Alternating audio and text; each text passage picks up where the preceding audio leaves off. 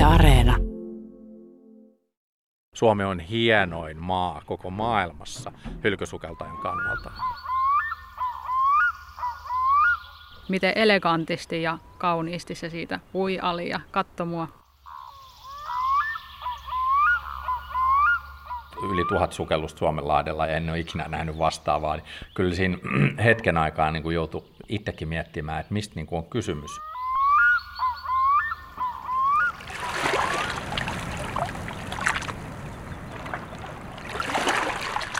Suomenlahti kätkee sisäänsä elämää, tarinoita, historiaa. Siellä pinnan alla avautuu aivan oma maailmansa, jota ei aina tule ajatelleeksi, eikä varsinkaan sitä, että sieltä voi löytää vielä kaikenlaista uutta ja tuntematonta. Hylkysukeltaja Ari Kapanen on sukeltanut Suomenlahdella hylkyjä tutkien jo lähes kolmekymmentä vuotta, ja intoa riittää edelleen. Pääsin hänen ja Ilona Orasen kanssa veneretkelle Hangon itäpuolelle Lappohjaan, reissulle, jossa käydään kuvaamassa vedenalaisia lähteitä. Ja tosiaan, siellä viidentoista metrin syvyydessä on useita lähteitä, jotka pulputtavat pohjavettä, siis siellä meren pohjassa. Ainutlaatuisia, toistaiseksi ainoita Suomessa havaittuja, eikä niistä tiedetä vielä kovin paljoa, vaikka ne ovat pulputtaneet siellä luultavasti jo vuosituhansia. On harmaa ja lämmin päivä, niin kuin nyt syksyllä on usein ollut. Ari valmistautuu veneen kannella sukellukseen Lappohjan uimarannan edustalla noin parin sadan metrin etäisyydellä rannasta.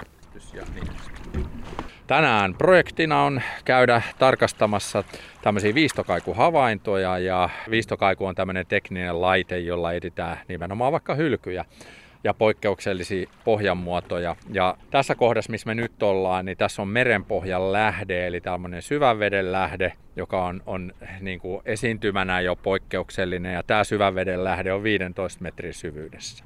Mä oon merkannut sen poijulla ton paikan, ja mun ajatus on se, että kun mä menen sukellusvarusteilla ja videokameralla, niin mä uin sen jälkeen tonne poijulle, ja sit mä laskeudun poijuköyttä suoraan alas, ja todennäköisesti joudun niin kuin ehkä semmoinen kymmenkunta metriä etsimään sitä niin kuin sivustoilta, että missä kohdassa se niin kuin tarkalleen ottaen on. Onko tämmöisiä vedenalaisia lähteitä paljon? Oletko sä nähnyt niitä usein? No en ole kyllä. Tämä Lappohja on niin kuin ihan ainoa paikka. Et, et, tosiaan niin paljon Suomenlahdella sukeltanut tuhansia tunteja, niin tota, tämä on ainoa paikka, että missä on tämmöisiä syvävedenlähteitä merenpohjassa. Et lähimmät taitaa olla, ainakin niin kuin, mitä mä oon saanut selvitettyä, niin tuolla Puolassa, eli, eli tota, eteläisellä Itämerellä. Tämä Lappohja on ainutlaatuinen siinä mielessä. Niin tällä alueella on myöskin hylkyjä aika lailla. Joo, kiitos. Suomi on niin kuin ollut onnistuneesti monta kertaa valloituksen alla ja sodissa. Ja meillä on hyvin karikkoiset rannat, että et täällä on mielettömästi hylkyjä. Ja ne, mitä, tota, missä mä oon sukeltanut, niin on suurin piirtein varmaan jostain ehkä tuhatkolmesataaluvulta, tuhatneljäsataaluvulta niin kuin eteenpäin ihan nykypäivään saakka. Eli tota, näitä on niin kuin, sattuu edelleenkin näitä, ja tosiaan näitä varhaisia haaksirikkoja, kun merikartat oli huonoja niin, niin, ja äh, suunnistettiin enemmänkin niin kuin sillä kipparin niin kuin taidolla, niin niitä on valtavasti Suomen rannikolla. Luuletko, että tämän alueen kaikki hylyt on jo löydetty, vai voiko tuolla olla vielä löytämättömiä? No, en tiedä nyt, kun katsotaan tätä karttaa. niin, tota, Mun semmonen nä- siis tässä on kaikki nämä merkinnät on jo, tässä hylkymerkintöjä. Joo, ne on hylkyjä, hylkyjä hylyn osia Y M S, eli se mitä mä oon kartoittanut, niin aika pitkältä alueelta meidän niin kuin rannikkoa. Ja me tehdään, niin kuin dokumen- siis dokumentoidaan niitä kuvaamalla, mittaamalla, ajottamalla, ja tota, yritetään niin kuin selvittää sit näiden kyseisten hylkyjen historiaa. Tässähän on ihan satoja tai tuhat merkintää. On niitä kohtuullisesti. Siis mä oon aina sanonut, että yksi ihmiselämä näiden läpikäyntiin ei riitä millään. Et nyt me katsotaan niinku pelkästään vaan Tvärminnen ja tätä aluetta. Et, et meillähän on niinku Suomenlahden rannikko on pitkä ja meillä on mielettömästi hylkyjä, hylkyjen osia. Hyvillä paikoilla on niinku semmoisilla suojaisilla paikoilla, niin voi olla tuhat vuottakin, että hylky säilyy. Niin, koska meillä ei ole tätä laivanmatoa täällä. Mä ymmärrän, että jos aallokkorouhii ja jäätrouhii ja kaikki mahdollinen, niin silloin ne ei enää säily sillä lailla ehinä. Mutta tuntuuko susta ikinä, kun sä sukellat tämmöiseen vanhaan hylkyyn, että sä sukellat ikään kuin historiaan? ehdottomasti. Että kyllähän se on niin kuin, ehkä ensimmäiset sanotaan, ensimmäinen vuosi meni niin kuin sukellusurasta siihen, että sitä ehkä keskittyy enemmän siihen sukeltamiseen. Nykyään sitä nimenomaan keskittyy niin kuin yksityiskohtiin ja mä rakastan yli kaiken niin kuin puuhylkyjä ja sen palapelin niin kuin kasaamista. Eli se on sellainen jättimäinen palapeli siellä pohjalla, jossa aletaan niin kuin kyljen kappaleet ja muit niin kuin sovittaa mielessä yhteen ja niin kuin hakea sitä, että okei, minkä mikä laivatyyppi tässä on kysymyksessä, miltä ajalta ja missä tässä on peräisin, mihin se on jäänyt, onko se tuolla viereisellä karikolla ja se on ihan supermielenkiintoista. Suomi on hienoin maa koko maailmassa hylkysukeltajan kannalta ja tämän hienompaa maata ei löydy mistään. Ja kyllä mä sanon, että semmoinen alus, että, että millä olen semmoisilla aluksilla päässyt sukeltamaan, missä mastot on edelleen pystyssä ja tykit on kannella. Ja me puhutaan seitsemäntoistasataa-luvulla uponneesta, joka tuntuu ihan niin kuin poskettoman hienolta, että miten tämmöinen voi olla mahdollista. Mutta Suomessa se on mahdollista. Suomen merenpohjassa on tämän tyylisiä aluksia, mitkä ehkä on uponnut taistelutilanteeseen jopa jäänyt ehjäksi. Niitä on lukuisia ja, ja niiden arvoa ei ehkä vaan vielä oikein osata silleen nähdä. Muutenkin, jos hylkyä miettii, niin meillä taitaa julkisissa rekistereissä tällä hetkellä olla ehkä noin, mä veikkaisin Suomenlahdelta voisi olla joku kahdeksansataa hylkyä merkitty. Ja mun oma näppituntuma on siitä, että mitä on itse löytänyt, mitä on käynyt sukeltamassa, tutkimassa, niin, niin me äkkiseltään kymmenentuhatta on hyvin mahdollinen. Eli niitä on aivan valtavasti. Tuossa meidän selän takana esimerkiksi on tämmöinen kuin eekkö. Niin venäläiset kun lähti täältä tuota neljäkymmentäyksi, niin tuohon eekköön ympärille on upotettu niin kuin hylkyjä tai upotettu laivoja. Ja tota, mä löysin yhden päivän neljän tunnin aikana kymmenen purjelaivaa tuosta eekköön ympäriltä ja Lappohjan välistä, josta yksikään ei ollut merkitty niin kuin ylös. Todellisuudessa näitä on niin kuin valtavasti. Mä oon aina sanonut, että meillä on mitä hienoin mahdollisuus siinä Suomessa kehittää niin kuin hylkyturismia, hylky, niin kuin tämmöistä hylkysukeltamiseen niin kuin liittyvää turismia. Mulla on esimerkiksi itse käynyt vierailijoita, on jopa Koreasta, Kanadasta, Hollannista, Venäjältä, Virosta, siis ihan joka puolelta maailmaa. Ja jokainen, joka on sukeltanut puuhyllyllä täällä, jossa on vaikka niin kuin tykit kannella, niin ne, on, ne ei varmaan unohda sitä koskaan. Se on niin tavallaan niin poikkeuksellista, että missään olisi semmoista, mitä meillä täällä Suomessa on. Siinä olisi hieno potentiaali käyttää tämä niin kuin paremmin tulevaisuuden rakentamiseen. Se on musta aika jännä ajatella, että tässä meidän alla tuolla vedenpinnan alla, niin että sieltä voi löytyä myös sellaisia vihjeitä historian tarinoista, joita me ei välttämättä tiedetä tarkasti, mutta jotka on siellä säilyneenä. Joo, se on, se on ihan totta. Niin kuin tuossa aikaisemmin sanottiin, kun me oltiin tuolla Sjömansrussa sisällä ja kerroin tämän paikan historiasta, niin todennäköistä on, että kun tässä on niin kuin kaksi teollisuuslaitosta, toinen on ollut tuo S S A B, S S A B:n tehdas tuolla ja toinen on tuo Koverhaarin tehdas ollut, niin täällä on varmasti niin kuin tietyllä lailla unohdettu se menneisyys, mikä tällä paikalla on. Et tosiasiassa tässä on ollut Pietari Suuren laivasto seitsemäntoistasataa neljätoista kokonaisuudessaan. Eli, eli varmaan semmoinen sata kaksisataa valtavaa kaleria tässä paikalla, missä me ollaan odottamassa sitä, että et he pääsee Hankoniemen ympäri ja, ja sitten on alkanut Riilahden taistelu. Ja toinen on ollut tuhatkahdeksansataaviisikymmentäneljä, kun tässä on ollut tykkilaivat Arrogant ja Hekla, englantilaiset, jotka on ollut tulitaistelussa tuossa Sjömansruun kohdalla suomalais-venäläisen tarkaampujapataljonan kanssa. Et jollain tavalla se valitettavasti vähän historiaa unohdetaan, että et, mm, ihminen on kulkenut täällä aina. Ari, sä oot lähes nyt sukeltamaan. Kuvaile nyt, mitkä varusteet sulla on mukana. Päällä on kuivapuku, tämmöinen paksumpi. Tietenkin räpylät jalassa ja sitten on tota, selässä on tuplapullot, tuollaiset tupla kaksitoista ja noissa syvyyksissä aivan hyvin pystyy olemaan kaksi tuntia niin kuin viisitoista metrissä, niin tupla kaksitoista ja siellä on täyttöpaineet noin kaksisataakolmekymmentä baaria. Sitten sulla on kamera ja sitten sulla on valo, valo mukana, eikö niin vai? Joo, valoja ja sitten tota, kamera ja, ja tota, sitten puukko tietenkin aina ihan sitä varten, että jos sattuisi jäämään kiinni johonkin, niin pystyy tarvittaessa katkaisemaan köydet ja kaikki muut.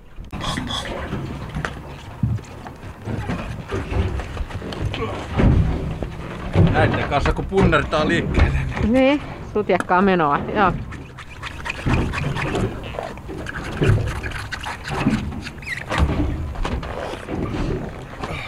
niin, sitten vielä maski mukaan ja nyt sä tepastelet tänne veneen Joo, perään. Joo, tepastellaan ja... tänne uimatasolle kompastumatta.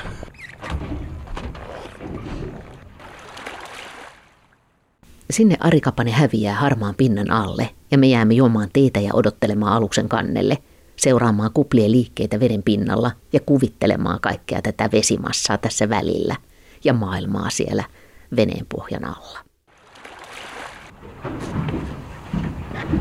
No, huh. Nyt on puvuhuppukin pois. No, mitkä on ensi, ensi fiilikset? Tuossa on hienot lähteet, kaksi kappaletta.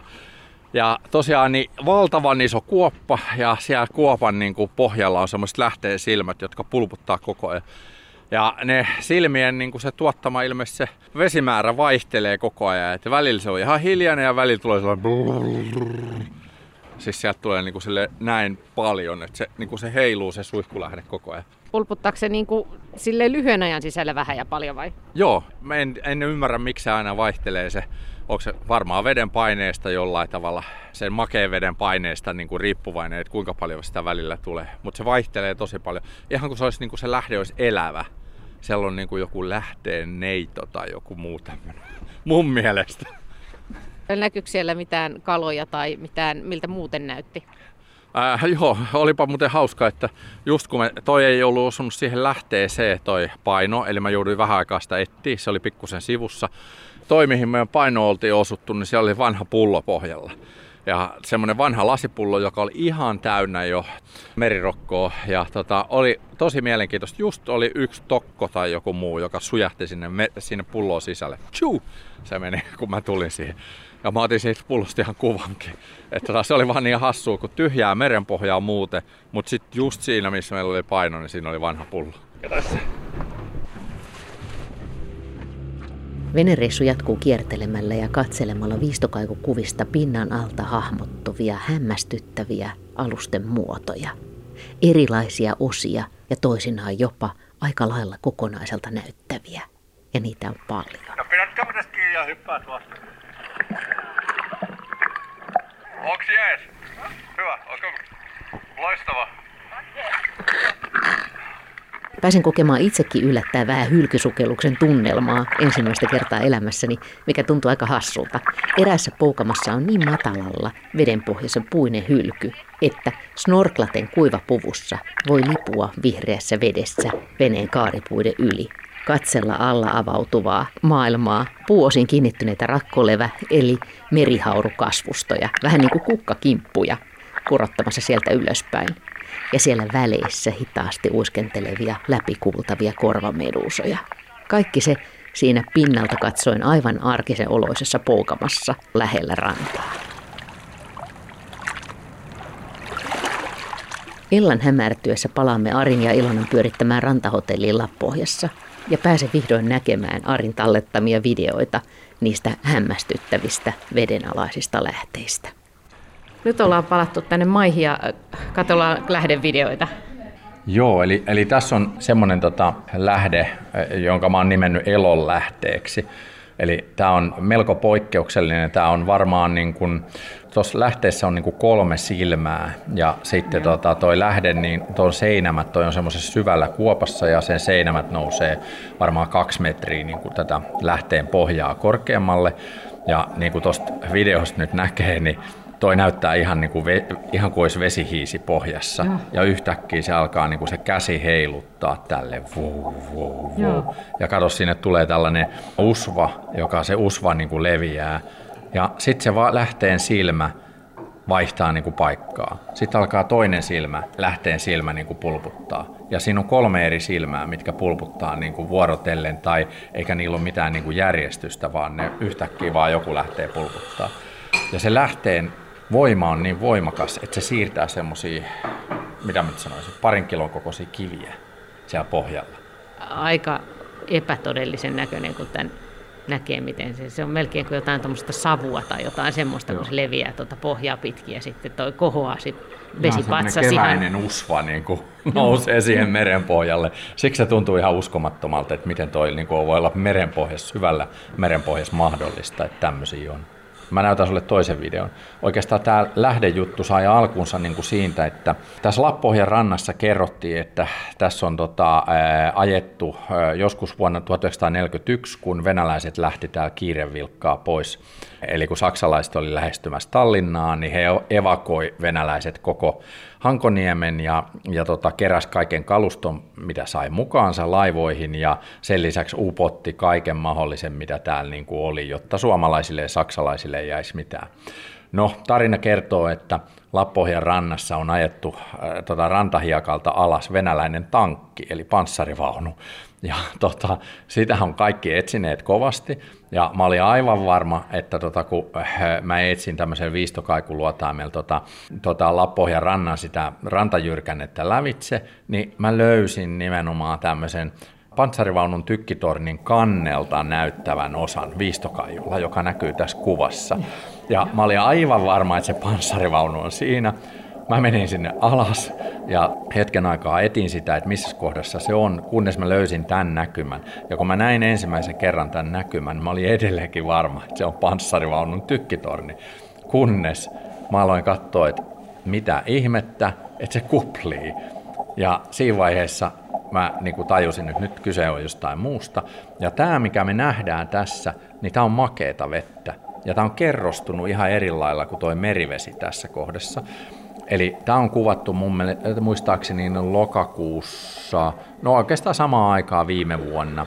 Ja tässä on hyvin niin kuin syvät nämä penkereet tässä myös. Ja kalat hakeutu tähän, koska tämä lämpötila oli plus viisi astetta ja muualla meressä oli plus neljä astetta. Niin ne hakeutu tähän lähteen, tämän lähteen silmän ympärille lämmittelemään. Ja se oli todella niin kuin hassun näköistä. Ja mulla kesti niin kuin oma aikani, että tavallaan mä pääsin siitä mielikuvasta, että kysymys ei olisi panssarivaunun tykkitornin ka- luukusta, vaan kysymys on niin kuin merenpohjan lähteestä. Mun silmäsi ennen kuin sä, näyt, sä laitot videon pyörimään, se oli ihan kuin joku valtava kääpä tai joku sellainen, mm, niin kuin, joka sitten yhtäkkiä siinä päällä tosiaan, kun se laittaa videon pyörimään, niin se kupliikin. Joo, ja tämä on Tuo... jännä, kun tämä reunushan ei niin kuin oikeastaan liiku mihinkään. Se on kerrostunut tälleen jännästi poimumaiseksi. Sitten tuolla yksinäinen kilkki hiippailee siinä Joo, niin, oikealla. Joo, niin, no, kiipeä ylös sitä seinämää. Tämä on viereinen kuoppa, ja tämä oli nimenomaan se lähde, missä niin kuin näkyy tästä viereisestä lähteestä. Niin tässä näkyy, että sieltä vettä tulee niin kuin koko ajan, ja se tekee sellaisia aaltoja merenpohjaa. Ja nimenomaan tässä sitten, tuossa tota, on, näetkö se siloneula? Joo, toi, näen ihan tuollainen. Joo, ja siihen tuli, tohon tuli tokko, näetkö se tuossa? Joo. Se tokko tuli tuohon lämpimän veden päälle. Niin kuin oleskelemaan. Tämä on äh, kuvattu Hankoniemeltä Bengtsääri ulkopuolelta, kuten näkee. Tässä me mennään yhdelle syvemmälle hylylle, jossa olisiko syvyys ollut jossain neljästäkymmenestä viiteenkymmeneen metrissä. Eli pulloja, sukelluspulloja on niin kuin useita mukana. Ja tota, tässä on vähän semmoinen olo, että tässä on itse niin kuin sukellusveneessä tai sukellusvene. Eli, eli koska tätä varustetta on niin kuin näin paljon mukana. Tämä näyttää vähän kuin tämä olisi jossain avaruuden tyhjyydessä. Tämä. Tuntuuko se siltä, kun olisi avaruudessa? Tuntuu. Tosi, itse asiassa tosi paljon. Et, et, et tämähän on niin kuin se tunne, kun sä laskeudut niin kuin alaspäin. Ja esimerkiksi mulla, kun mä, niin kuin, tietenkin kun mä etin hylkyjä ja sen jälkeen niin kuin dokumentoin, yritän niin kuin päästä kärryille, mistä on kysymys, että millä vuosisadalla me niin kuin ollaan näiden osien suhteen, niin jo se, niin kuin se, että mä laskeudun kalliota alaspäin ja mä löydän niin kuin sen ensimmäisen hylyn osan ja alkaa niin kuin aivot raksuttaa silleen, että hetkinen, ja mä alan rakentaa jo silloin heti niin kuin sitä palapeliä, että okei, että ensimmäinen niin kuin, että sikoköli, ja eli se tarkoittaa sitä, että, että todennäköisesti kun sikokölissä on mastot ollut kiinni, niin on myös koko alus todennäköisesti uponnut. Ja sen jälkeen mä alan niin kun sitettiin muita yksityiskohtia, ja tässä esimerkiksi tuli vastaan myös polvia. Ja polvi on semmoinen rakenne, joka on pitänyt niin kun kantta tavallaan ylhäällä. Niin silloin mä tiedän jo, että kysymys on kannellisesta aluksesta, koska siinä on pystypolvia niin kun paikalla. Niin tälleen tämä niin kun alkaa rakentua tavallaan se palapeli koko ajan. Ja samalla sun, sä saat vihjeitä siitä, ja sä voit ajatella sitä tarinaa, että onko se esimerkiksi jouduttu jättämään se alus nopeasti, onko se haaksirikko vai onko se muuten vaan päätynyt sinne pohjaan? Joo, täytyy kyllä sanoa, että tämäkin hylky niin kuin on tuolla ulapalla aika kaukana. Niin tota, monta kertaahan nämä on, niin kuin, että jos me mietitään seitsemäntoistasadan luvun merenkulkua, todennäköisemmin haaksirikot on niin kuin tapahtunut syksyllä. Ja se tarkoittaa niin kuin aika surullista loppua tietenkin niin kuin, totta kai niin kuin alukselle ja sitten todennäköisesti niin kuin miehistöllekin, joka ei ole osannut ehkä uida. Ehkä ne on voinut pelastautua niin kuin laivaveneellä tai jollain muulla niin kuin pois, mutta joka tapauksessa ne on ollut niin kuin, varmasti niin kuin tosi tiukkoja paikkoja selvitä noista paikoista. Mut, niin, ehkä sitten historian tutkijan niin kuin näkökulmasta, niin nyt kun me hypätään kolmesataa vuotta taaksepäin ja aletaan miettiä, että kukaan ei ole koskaan käynyt täällä ja tavallaan tutkitaan jotain täysin neitsellistä, semmoista, mihin aika harvalla on niin kuin pääsy, niin on, onhan se hienoa. Ja on se hienoa niin kuin kertoa tavallaan sitä tarinaa, mikä heille on silloin käynyt kolmesataa vuotta sitten, että et, et, mistä on niin kuin kysymys. Sä oot, muuten, kun olet täällä sukellellut, niin juteltiin siitä, että, että aika paljon on pohjat huonossa kunnossa. Niinkö? Joo, se, tosiaan kolmekymmentä vuotta kun on katsonut niin kuin merenpohjaa, niin aika paljon kaikennäköisiä muutoksia näkynyt. Ja kyllä täytyy sanoa, että se on nyt tällä hetkellä, sitä hapettomu, hapettomia alueita löytyy toki niin kuin täällä useimmista paikoista ja, ja etenkin se ulappa, se on kyllä, se on tällä hetkellä todella mun mielestä niin kuin huonossa kunnossa ne syvemmät merenpohjat. Sen sijaan sitten tässä on niin kuin täysin kaksijakoinen se, että, että myös ulapalla nämä matalat vesialueet, eli kun me puhutaan niin kuin sanotaan nolla viiva viiden metrin syvyydestä vedestä, niin musta tuntuu, että ne niin kuin puhkuu elämää. Eli, eli jostain syystä niin kuin syvempi merenpohja-alue on niin kuin oikeastaan täysin kuollut, ja sitten se aivan matala vesialue pitää sisällään elämää tosi paljon. Mä pääsin äsken sukeltamaan hyvin matalalle hylylle ja pääsin ensimmäistä kertaa elämässäni kokemaan sen, että miltä tuntuu ihan snorklailemalla mennä siitä, lipua semmoisen puisen hylyn päältä ja nähdä ne kaaripuut ja, ja se, miten siellä niin kuin kukkakimppuina rakkolevä sitten kasvaa. Se oli tosi hieno kokemus ja nyt tuntuu, että vesi oli myös aika kirkasta ja rakkoleva on tietenkin positiivinen signaali. Joo, tota, nyt oli tosiaan niin kuin näyttää, että virtaus on tullut tuolta etelästä päin, eli sieltä on tullut niin kuin ulapalta kirkkaampaa vettä. Ja kyllä niin kuin verrattuna sanotaan kymmenen vuoden takaiseen tilanteeseen, niin sukeltajan ehkä semmoinen näppituntuma on se, että vedet niin kuin Suomenlahdella ovat kirkastuneet, kirkastuneet kyllä niin kuin ihan jopa merkittävästi. Et, et sinänsä kyllä niin kuin hyviä piirteitä, hyviä merkkejä on myös paljon ilmassa. Onko sä nähnyt nyt viime aikoina täällä, tai tuleeko äkkiä mieleen jotain jännittävää? Oletko päässyt näkemään hylkeitä veden alla tai jotain erityisiä kaloja tai muuta täällä lähialueella? Tota, mä mietin sitä, että onko tämä niinku, vähän niin kuin Pekka Tuuri oli niinku aikaisemmin puhunut, niin tota, onko se siinä, että sit kun ikää tulee lisää ja on niinku paljon sukeltanut, niin alkaa niinku enemmän ja enemmän kiehtoa ne matalat paikat. Se on aika kummallista. Mutta tota, mulla on sellainen kummallinen kala, mistä mä aina niinku hypin ihan riemuissa, niin kun mä näen, niin se on pikkutuulen kala. Mä olin ennen hyvin aktiivinen niin kuin meritaimenen tyrskykalasta ja, ja mä aina ihmettelin, kun luonto-oppaissa niin kuin sanottiin, että tuulenkala yleinen Suomessa. Ja sota, mä olin aina silleen, että mä en ole ikinä nähnyt tuulenkalaa, että miten se voi olla yleinen Suomessa. Ja nyt tällä rannalla me ollaan nähty, niin kuin, olisinko mä nähnyt viidennen vai kuudennen pikkutuulenkalan täällä niin kuin rannalla. Et, et, se on aina jotenkin semmoinen hassu juttu, että miten joku yksi pieni kala voi niin kuin aiheuttaa sen, että on aivan onnessaan, kun sen näkee. Mut se on vähän niin kuin silakka, ehkä yhtä pitkä kuin silakka, mutta tosi ohut, eli hyvin niin kuin enemmän semmoinen niin kuin ankeriaan näköinen. Ja tota, se liikkuu niin kuin aika lailla kiemurtelemalla, ja se mikä siinä onkin niin kuin hauskaa, niin se kaivautuu hiekkaa. Ja tota, me tällä rannalla yksi päivä ihan sattumalta, niin mä ihmettelin, että mikä toi on, että kuivassa, kuivan niin kuin maalla oli kalan pää, joka heilu. Ja siellä oli pikku tuulenkala, joka oli kaivautunut hiekkaa, mutta ei enää päässyt veteen. No me pelastettiin se ja laskettiin se veteen ja sitten mä huljutin, jotta se pääsi niin uimaan eteenpäin.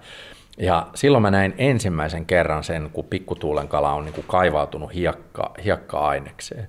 Et se on aika, aika erikoinen, mutta mä en kyllä usko sitä, että se on yleinen Suomessa.